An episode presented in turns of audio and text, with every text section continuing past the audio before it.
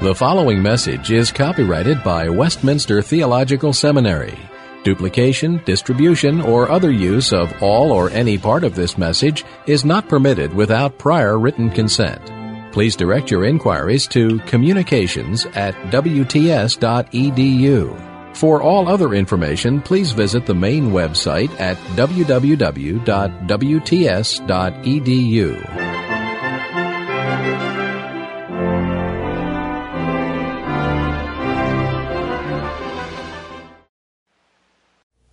the exaltation as an event transforms and uh, transforms Christ in his identity as the Son so that he becomes climactically Son. And uh, Mr. Yu was, was just commenting um, in, the, um, uh, in the break, uh, and really needs to be brought out here, that it's, of course, in terms of his genuine humanity, his, his, uh, his as that's bound up with his messianic person, that he experiences the begetting, um, a, a, change that is can be described as begetting. So, uh, well, before, uh, rather than than, uh, labor or, or, restate the point further, let's move on, and um, this would now be a third point in developing our look at at um, yes, I think that a doctrine of regeneration um, will want to make that connection. Um, yeah, I guess I, will just leave it there without trying to uh, uh, pursue further. I think you can see that particularly in Paul, and, and that's it's, it's something that I've tried to work out in um, Resurrection and Redemption, uh, the connection between Christ's resurrection and the believers, the already of the believer's resurrection, which I think um, connects to uh, regeneration. Now, uh, I do want us to look at Romans 1 4 in Paul further. Um, not to sacrifice, yeah. Uh, I'm totally in control here now. Um, not not to uh, to sacrifice the contours of Hebrews, the teaching of Hebrews, um, in uh, to swallow him up in Paul, as it were, but uh, to see without uh, the essential um, harmony. I think we can see uh, between the two coming through here, and also I think it helps us to understand what the writer is getting at. Now, it, uh, looking at Romans one four. This is a verse that, uh, looking around, uh, probably not the majority of you, a handful of you have uh, spent some time, uh, although it's been long past and you've probably forgotten, in Acts and Paul, considering. Uh, but especially, we want to draw attention to the um, to the segment that begins in verse three. Back in verse 1, uh, Paul has talked about himself, among other things, as set apart uh, to the gospel. Uh, he says then, verse 2, that that gospel was promised um, in the Old Testament, in effect. And then he says that the gospel concerns his son. Take this prepositional phrase almost certainly back to the reference to, uh, to set apart to the gospel, qualifying the gospel in verse 1. Uh, then the reference, you see, to God's Son triggers uh, this material that we have in the rest of verse 3 and verse 4 a lot of debate uh, about uh, whether it represents some pre Pauline material, a pre Pauline um, confession or, or hymn fragment. Uh, but whatever it has, it, internally, it's a, a very carefully uh, developed um, parallel, uh, contrasting parallel structure that I've tried to bring out here by these, by the colors. Um, what we have are two, con- two participial phrases that modify "we huio, the, he is the Son, first of all, who is begotten of the seed of David according to the flesh. And then further, verse 4, he is the Son who is declared to be Son of God in power according to the Spirit of holiness by resurrection from the dead. Jesus Christ our Lord. And uh, so you can see, uh, while there's a large contrast uh, between the participles, uh, begotten uh, and, and declared, Then internally, there are further contrasts between of the seed of David, of the seed of David by the resurrection from the dead, ek, prepositional clauses, and then, of course, the contrast between kata sarka and kata pneuma hagiosunes. Now, as I've tried to argue, and I don't want to get into the details here, even though, again, in, in traditional dogmatic discussion, this, these verses are often appealed to as a proof text for the doctrine of the two natures, it's almost certainly not to be taken there. The contrast here is not uh, in terms of the two natures, but if you put it in, in dogmatic parlance, the contrast is between the two states between the state of humiliation, indicated in verse 3, the state of exaltation in verse 4.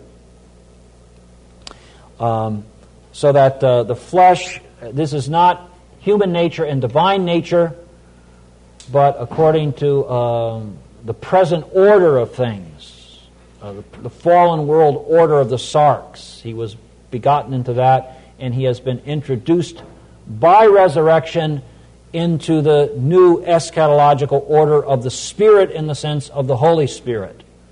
So the reference here, particularly, is not to the divine nature of Christ, but to uh, the Holy Spirit. Spirit not as Christological, but as pneumatologi- pneumatologically understood.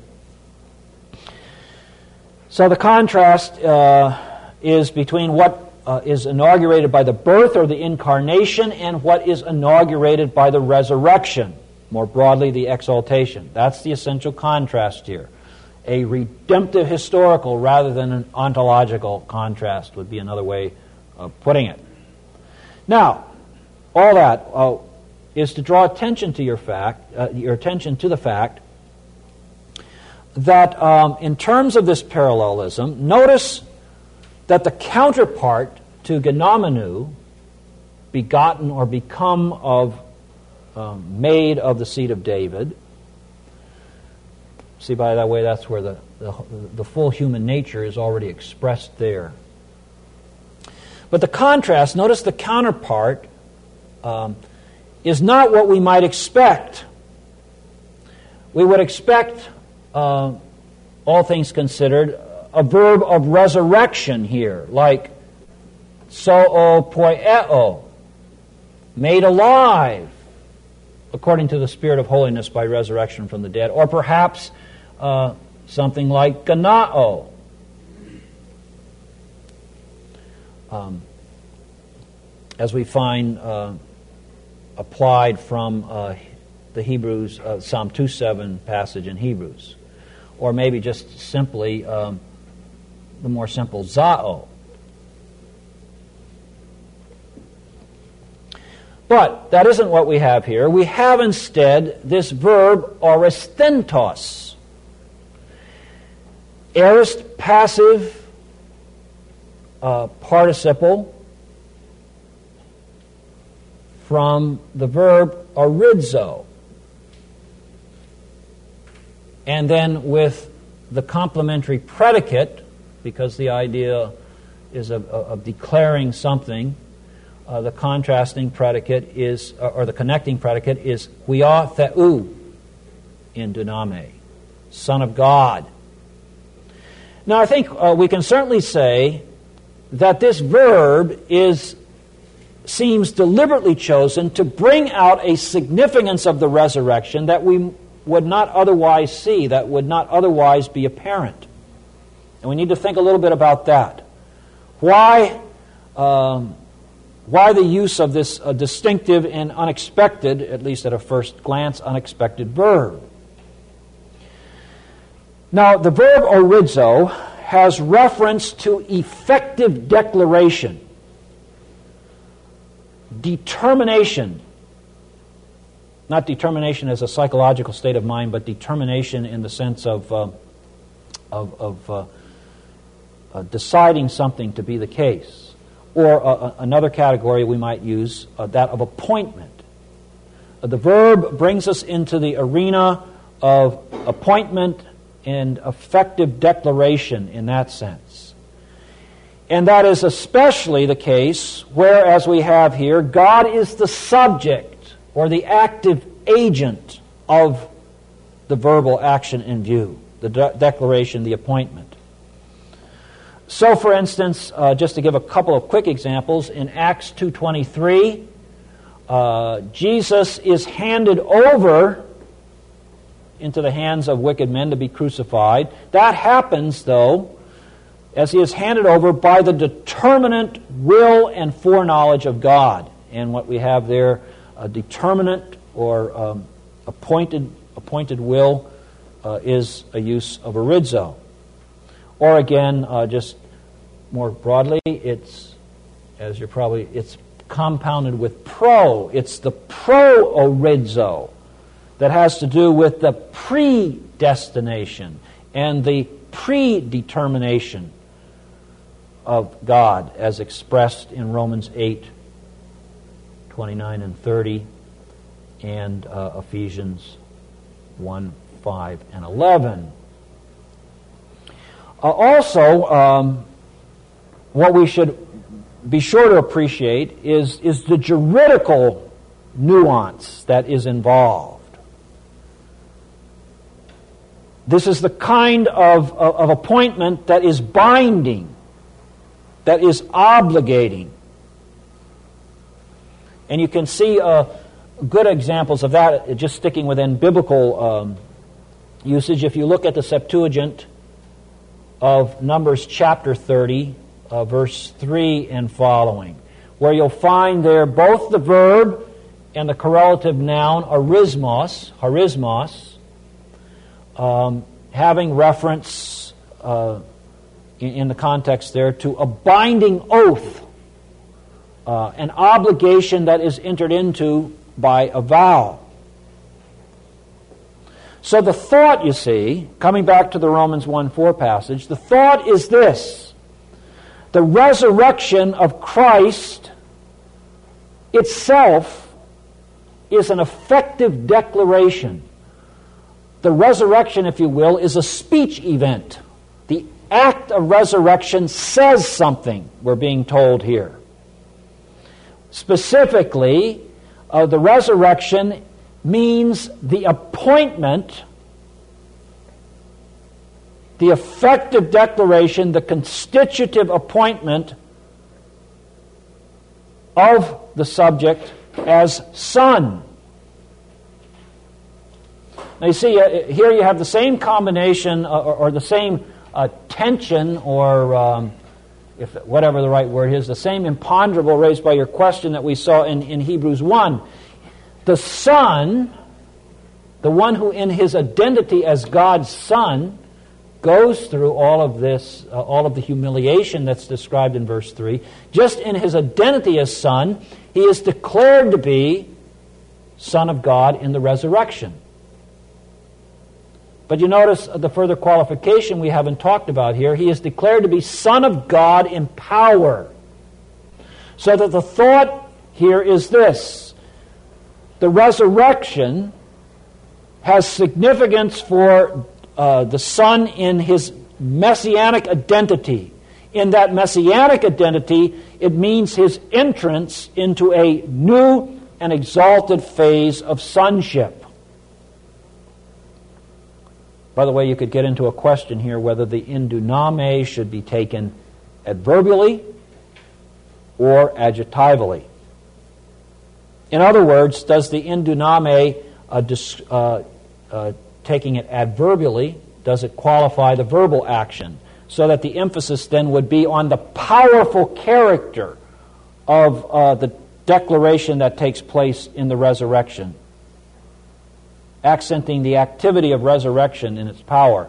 Or is alternatively the prepositional phrase to be taken adjectively, and then that means connecting it with Son of God, so that the thought then would be the thought here would be Son of God in power or powerful Son of God. And then the accent would be on power as a distinctive characteristic of exalted sonship.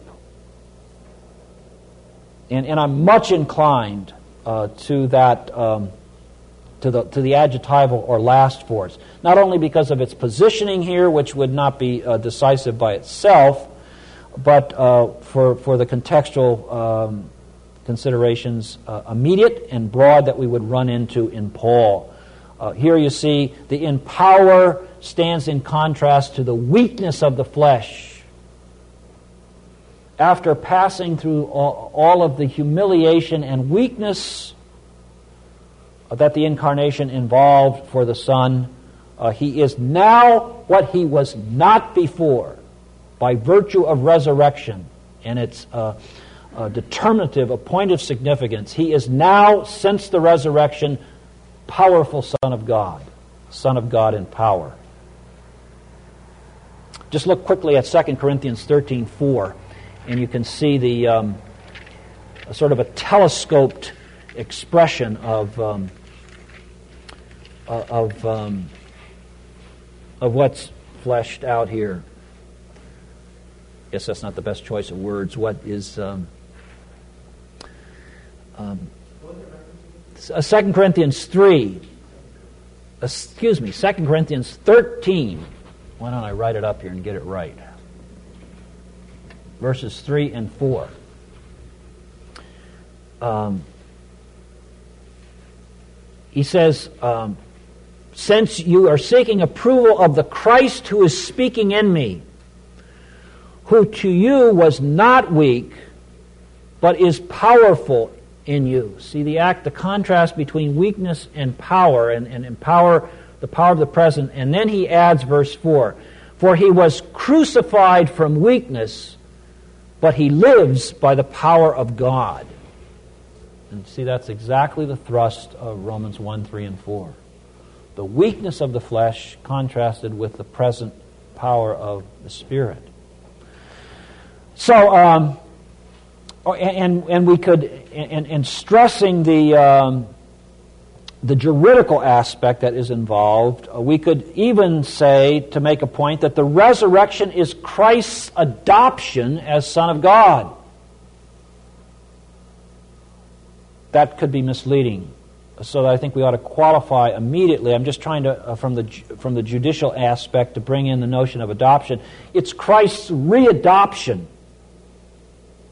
in his messianic identity.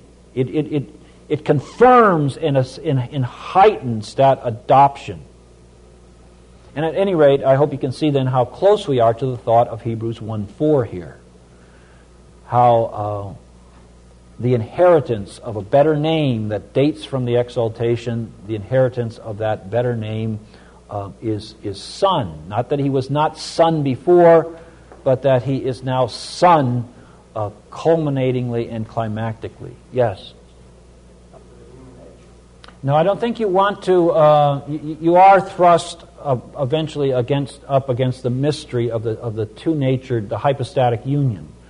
Um, I think you don't want. It would be wrong to uh, to press the, um, that the that the change, the dynamic here, um, has anything other to do than what is taking place for Christ in terms of his genuine humanity, but it is the person. It is the, the, that person in his theanthropic constitution who does experience this. I think it would be confusing to talk about uh, the, the, change experienced is in terms of his genuine humanity. But it's, it, it's, it's not just an isolated humanity, it, it's, it's the person. Yes, I think you can see the states lying in back here. But you see, I think uh, particularly uh, it, it, focuses on this, on, on the contrast between flesh and spirit here. Charles Hodge, for instance, in his commentary, argues that, and, and B.B. Warfield, following him uh, in a long article, argued this means human nature, this means divine nature. And so that the verse then is seen as having its primary significance to teach, as Warfield says, the two natured person of Christ. I would say that is. Uh, that, that you, are, you, you ought not to understand flesh and spirit that way, that it has the same force that it does elsewhere in Paul. Between, um, uh, the, as you'll say, he came in the likeness of sinful flesh in chapter 3, coming into the. It, it's parallel to the distinction between.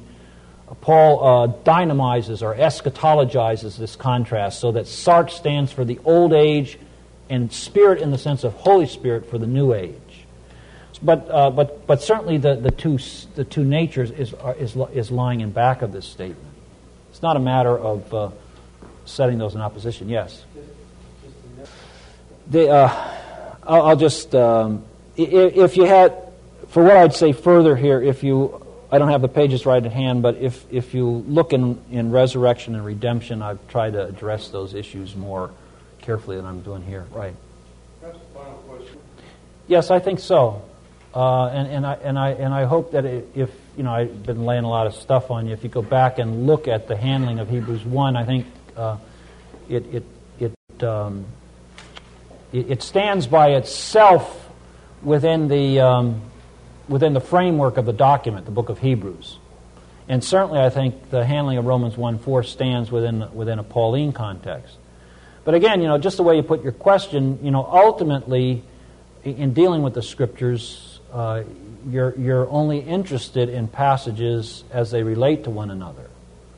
Um, you know, it, it, it, it's the, uh, the, the, the whole hermeneutical issue of not reading what one passage teaches into another, and yet at the same time, you know, in classic, uh, the classic dispensational era, era to put it on a large scale, of trying to understand the Old Testament without the New Testament.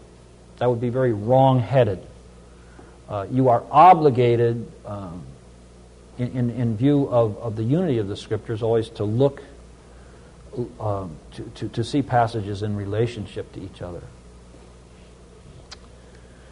Um, look very quickly at Acts 2.36. And this would be the, the fourth point here.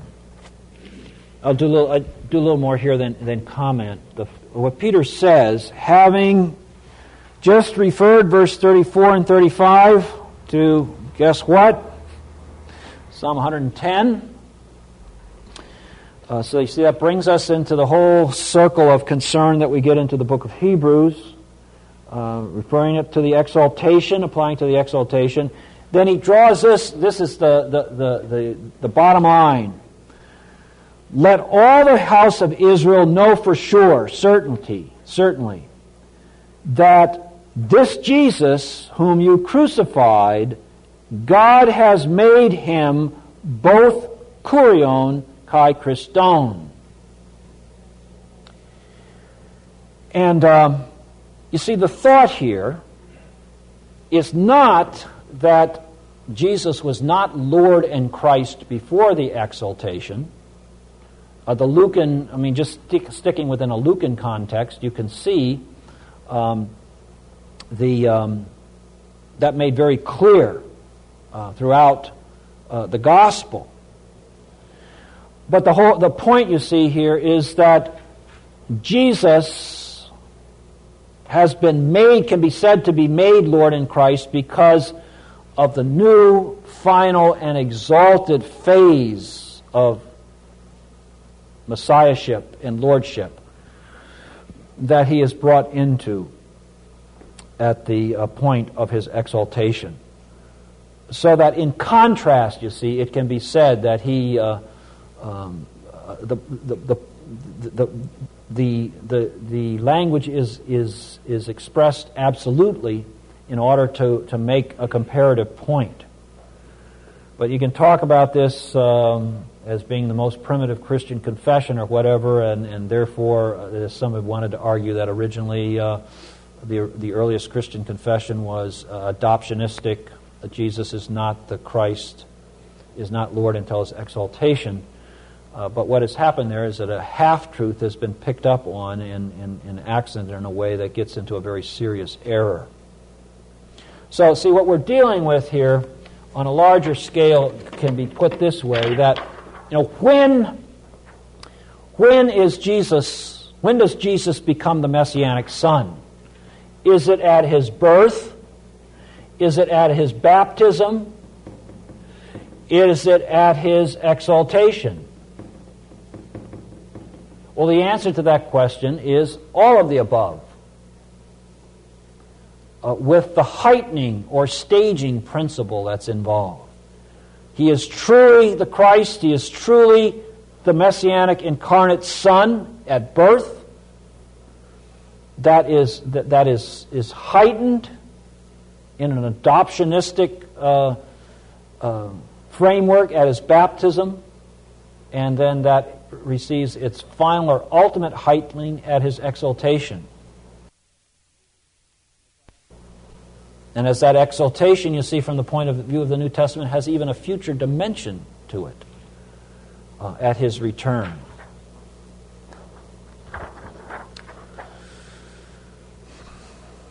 Okay, um, any questions here that um, before we move on? This was kind of a excursus um, on the thought of verse four. Now, I was going to have, make another point, but I think for the sake of time, um, we won't move on to two, which was basically to say um, that the contrast between Christ and the angels that structures chapter 1 uh, is, in some respects, an ontological contrast, because the deity of the Son does come out, but it's also a redemptive historical contrast. A contrast then uh, as the angels stand for the old order, the provisional order, and as Christ climactically in his exaltation brings in a new order. So the contrast is, is both ontological but, and, and redemptive historical. Yes? Well, I, I think, try this, to, uh, to, put it another way. He is saying uh, that he does, he is, who he is now as son is uh, dates from the exaltation, and he did not become who he is as son now until the exaltation. I think that would be a fair way of stating it. See, he became better than the angels as he inherited a more excellent name, and then as he was begotten in this event which see expresses a paternity idea. Yes, uh, it's, it's not just our understanding. It, it, it something was. See, remember how I st- started uh, in, in, our Christological dis- discussion. We something happened to Christ. Something was really happening to him, and uh, where I think especially Reformed dogmatics has captured this better, perhaps than other traditions. What we're talking about here is the attainment of a glorified human nature which Christ did not have before uh, the exaltation. And that's a, glorified nature that he comes into possession of in his exaltation, but not just for himself, but that he might share it, which is uh, what, what uh, we can go on to see now in, in, in a couple of other passages. Yeah, it. I, I, so far as a a good question, and, and as far as I can see, uh, the New Testament does not make a significant Christological capital out of that. Uh, the way I've thought of putting it sometimes is that there's a certain, the 40, we're talking about 40 days. And that 40 days is, is, is, is a kind of a, no, it's a redemptive historical anomaly. In, uh, and I say anomaly in the sense that he has entered into uh, his state of exaltation, but he is temporarily delayed in going to the place of exaltation. That is, the, the transformation. See, it's a matter of life, death, and life. The transformation takes place in the resurrection. But the resurrection carries through to the right hand of God. So the 40 days is, is a sort of in between period. No, I, I, yeah, I, I would, uh, um, I would want to be more careful there simply because I just don't have any New Testament evidence other than what is 1 Corinthians 15 28 talking about. That has really kept exegetes well occupied. And, uh, you know, it, it, talks about at the end, uh, when all things will have been put in subjection, then he hands over everything to the Father. Um, and just what are the implications of that? And uh, I won't try to get into that here. But uh, uh, real, I think I. Um, it's funny how things happen. As I was expressing myself, which was somewhat extemporaneously, um, I, w- I was wondering if I should have said it just that way, and now, now you're teaching me that I shouldn't have. I think it, it's, just, it's just that I, I, there's a future dimension to that. There's an already and a not yet to exaltation, but that that would involve some further change. I think the, uh, the, um, the New Testament would be uh, pretty decisively against that. At least not of the order of That- change. that's that right. may take place. Yes, that's a good way of putting it. Yeah, and, I think, see, that's what Paul is wanting to get at in Philippians 2 6, probably more clearly than any other passage, that uh, the one being in the form of God took you know, the, uh, human form, fashion, in, in, in, in the form of a servant. And it's particularly that, that, that uh, the humiliation of, of the servanthood that you know, carries him into death. And, and the categories that the Westminster Shorter Catechism uses to develop, you know, what does this Christ's state of humiliation consist in? Uh, I think that's very, very helpful. Just the fact of his being born, the Catechism begins. And being, better not try to quote it right off the top of my head right now, but um, being made subject all the conditions of this life. Um, yeah, well, see, I think it, it's. I think what the New Testament focuses on it's essentially what you and I will experience in the resurrection of the body. Uh, and, and to put it in more in, in more negative terms, what he had before in his his theanthropic person was a um, a, a, a human nature essentially qualified by death. And uh, as that is the result, the consequences of sin and all of the futility and corruption that sin has brought. That, what he now enjoys and what we will, uh, as, as our first fruits, is, is a glorified humanity from which all the effects of sin have been removed and will eventually be in a, in a context of, of a new creation, a, a, a creation order, a new heavens and new earth in which all of the effects of sin are removed. You, you, you know, you're, you're, uh, now you're, you're, you're skating on, whatever the right metaphor is here, you know, very deep theological waters. The, um, it's just an awesome thing that the eternal Son of God, true God, becomes true man and remains that forever. And um, yeah, see from see, I, I see the direction of your question, and, and yet it seems to me that what the New Testament teaches is that what has taken place just in what we're considering, in, in, in, in his, in, his, in his being exalted, that now he, uh, it, it would be wrong to think of him as somehow being humiliated, somehow continuing in a state of humiliation, because he has, he has brought humanity to such an exaltedness.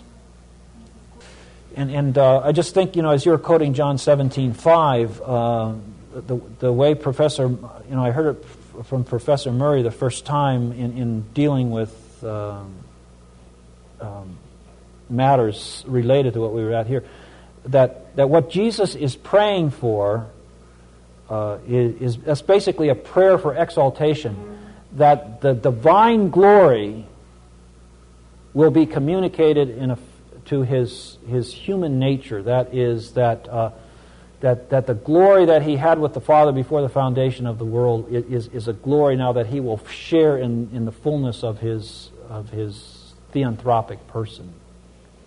So that it's, in, in effect, a prayer for exaltation. See, not that anything can be added to his, to his deity, but it's his humanity which is transformed. Okay, um, we have next week at our disposal. Um, let's see here.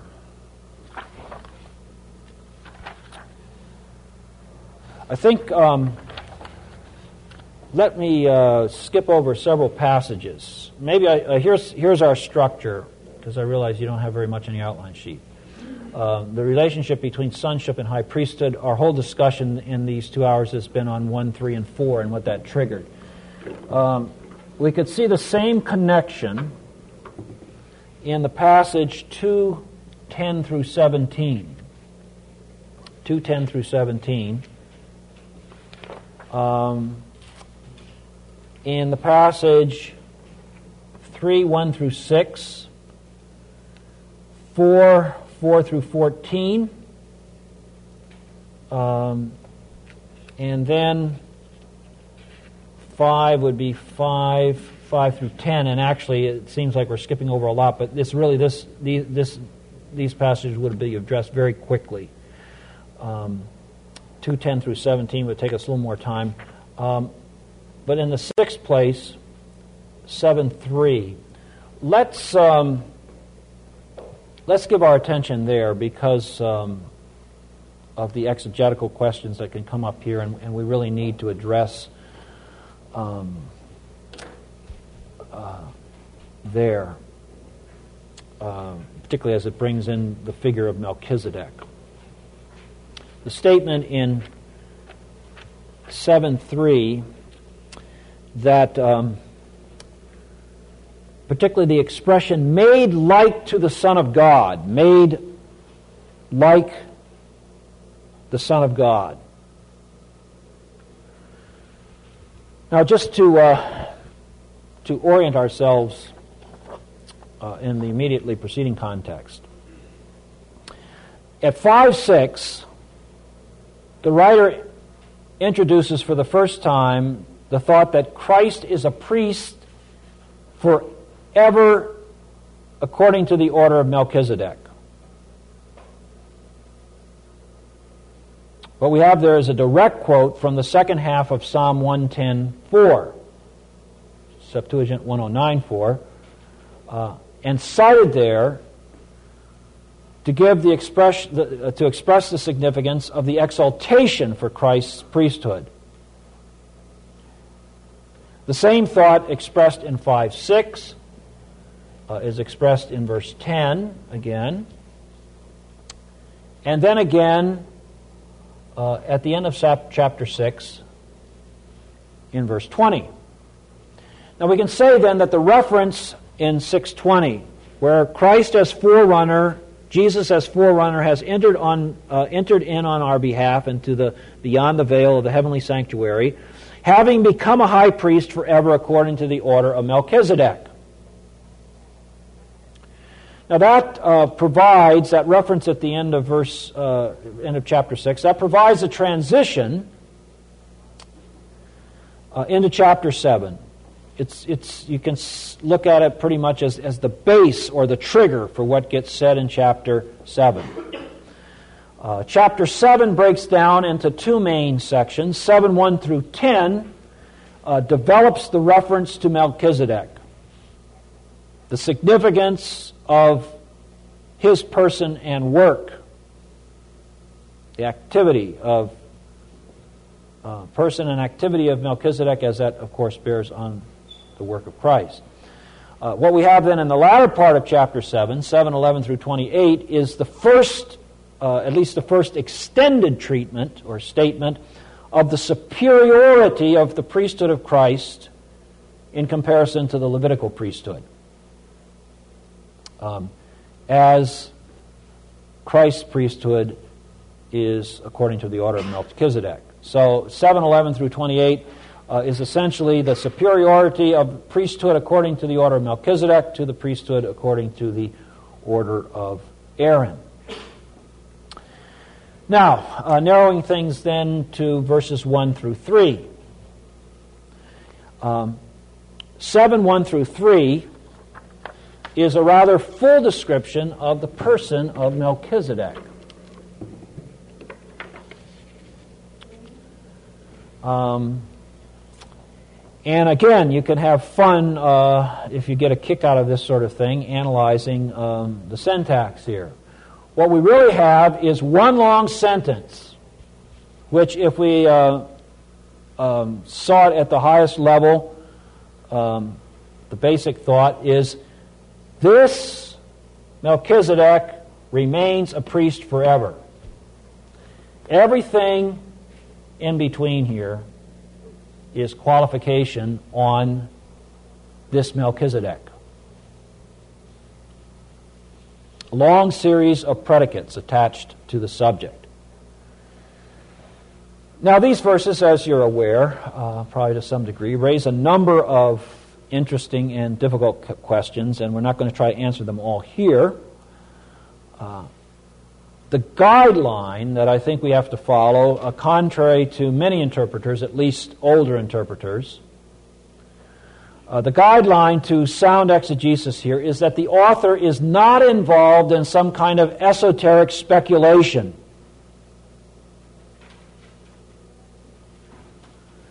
Uh, what we have here is his reflection on the incident that is recorded in Genesis 14, 17 through 20.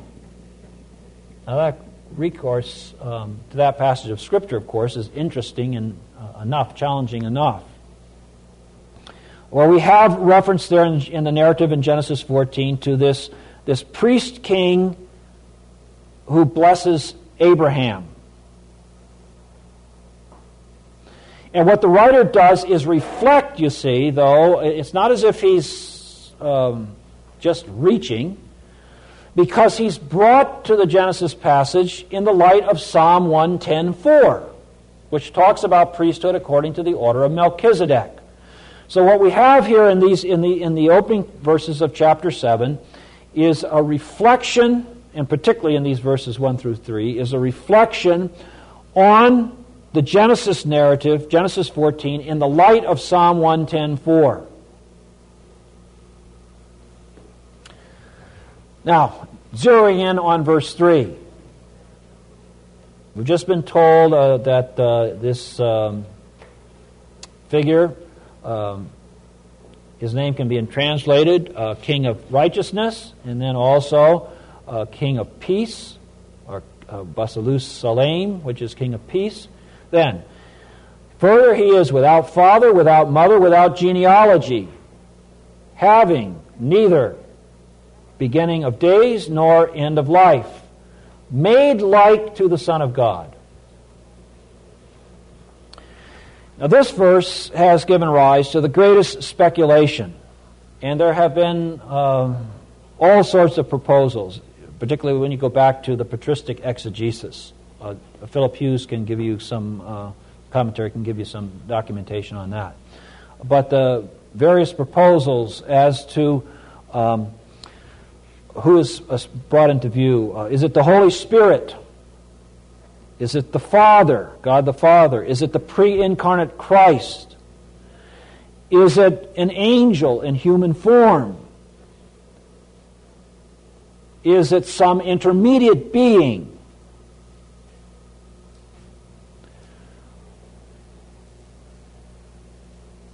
Whatever we're uh, going to say, though, we certainly have to proceed here on the assumption that we are not dealing with some mysterious being or as F. F. Bruce puts it neatly um, uh, in his commentary, uh, what is being described here is not some biological anomaly.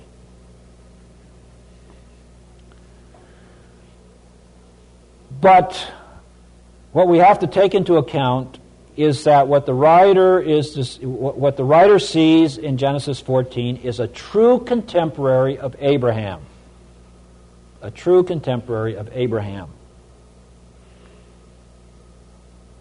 A true, uh, maybe I should add, flesh and blood contemporary. So that the point, then, the writer's point here is the typical significance of this thoroughly historical figure the typical significance of this genuine historical figure, Melchizedek, and the typical significance that this historical figure has in his capacity as a priest and king. And of course, uh, whatever else the writer is saying is that Melchizedek has this, the typical, significance, his typical significance, in that he points to Christ. He is a type of Christ. Now, what that means, you see, in other words, that these predicates in verse 3, without father, without mother, without genealogy, They apply to him and to him as a person, to be sure, but they apply to him in terms of his office, his official significance. As he is an office bearer, that is, as he is a priest hyphen king, as he is a priest and king, he is without parents, etc. It's not that as a person he did not have genuine human parents, but it's in with respect uh, to his office bearing identity as he uh, is priest and king that he is without parents. Now, yeah, uh, I. Uh, that's what I'm trying to do. We're going to get belled here in a second. Now, see, from the larger, po- larger context, um, we can see what this typical point is, or the, the typology is, especially as it bears on Christ and his priesthood. The larger context, uh, we find a contrast formed with the Levitical priesthood. Now, what is it that's so important in Levitical priesthood? Well, there Genealogy is everything. Proper parentage is what counts. Uh, what the writer wants to bring out, bring to our attention, uh, as he looks at the Old Testament materials, is that uh, what the, what the, uh, the Levitical priesthood is all about is being priest for a limited time in a line of succession. In the Levitical priesthood, we're saying it's a matter of being a priest for a limited time in a line of succession established as that succession is established and regulated by the Mosaic law. That is what is essential, determinative. If nothing else, look at Leviticus 21 14 and um, if you're only going to look up one verse, look up Nehemiah, Nehemiah 764, where the point is made at when, the, when they're making an effort to reconstitute the priesthood after the return from exile. Couldn't find the genealogical records. You're out of luck. You can't be priest. Um, so uh, let, let, me just uh, maybe I draw the line here. When you look at verse 6 in Hebrews 7, uh, verse 6, uh, for the one who is not descended or does not count his genealogy from them, that is, from the Levitical priests that are mentioned in verse 5, uh, received tithes from Abraham and blessed uh, the one that is Abraham who had the promises. So, particularly if you have a Greek text in front of you, you see um, uh, the emphasis there is on home genealogoumenos, exaltone. Uh, that confirms, you see, that, that family pedigree uh, an ordered succession is the central point of the predicates in verse 3. This is what, without father, without mother, without genealogy, um, is wanting to bring out that he lacks what was necessary for the Levitical priesthood. And in a sense, uh, you can see um, that here, agenealogetos sums up everything.